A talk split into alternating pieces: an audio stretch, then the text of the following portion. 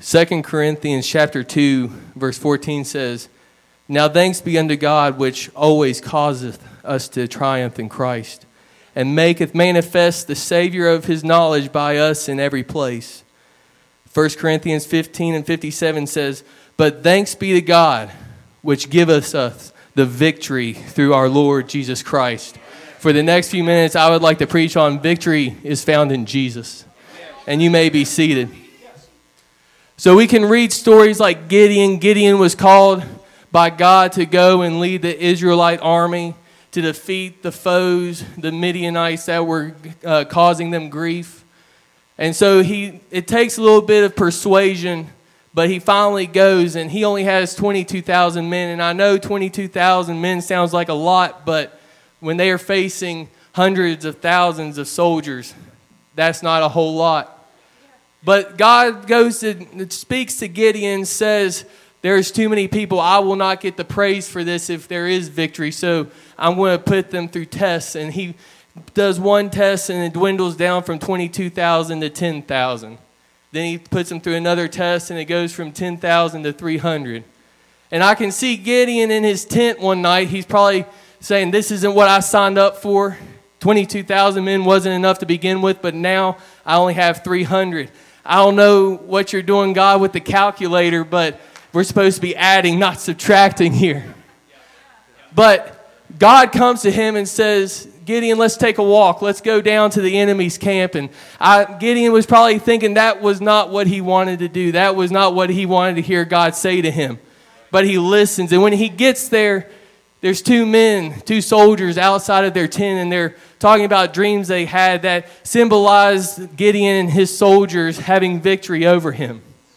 And so when he goes back, they, he's praising God. He's thanking God. He was inspired, he was encouraged, and he was motivated to face an army that was so far greater than they were. But they had victory because of it.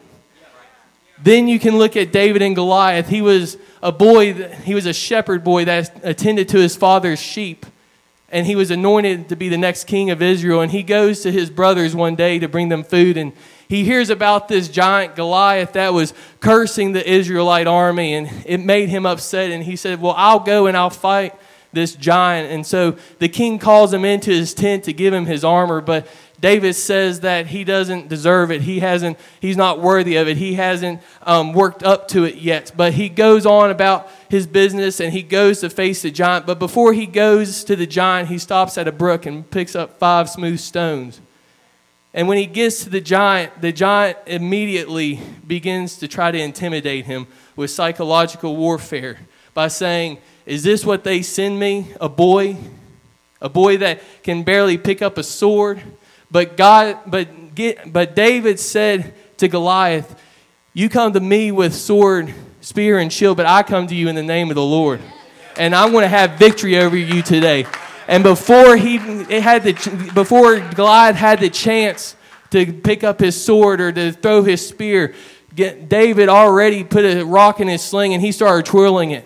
And then he chucked the rock as hard as he could and he connected with the forehead of Goliath and he crashed to the ground. And he probably, before the dust even could uh, disappear, he already ran and he picked up this sword, this sword that was made for a giant. It wasn't made for a man. And he probably had to work it up onto his shoulder so he could be able to swing it. And finally, when he was able to swing it, he cut off the head of the giant and they had victory that day.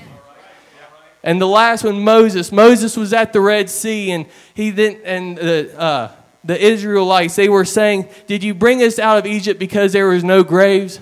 Did you bring us out here to die?" And God speaks to him. And then he, he tells them that this enemy that we see, the, the, the Egyptians that you have seen, you're not going to see them anymore because God's going to do something great. And God speaks to Moses and says, Stretch forth your rod over the waters. And there says that there's a great east wind that came and the waters parted and they walked over on dry ground. And it says God hardened the heart of Pharaoh and he takes his men into the water to follow after them. And when the Israelites and, and Moses make it to the other side, they, God tells Moses to stretch forth his hand again. And then the waters came together crashing and, the, and Pharaoh and his men perished, and they didn't have to see or worry about Pharaoh anymore. And we can talk about the stories in the Bible, the victories that God gave, like Daniel in the lion's den, the stories of Elijah and Elisha, Job, Esther, Ezekiel, but none of those stories compare to the story of Jesus and the cross. It was brutal. He suffered. He bled, but it was wonderful at the same time.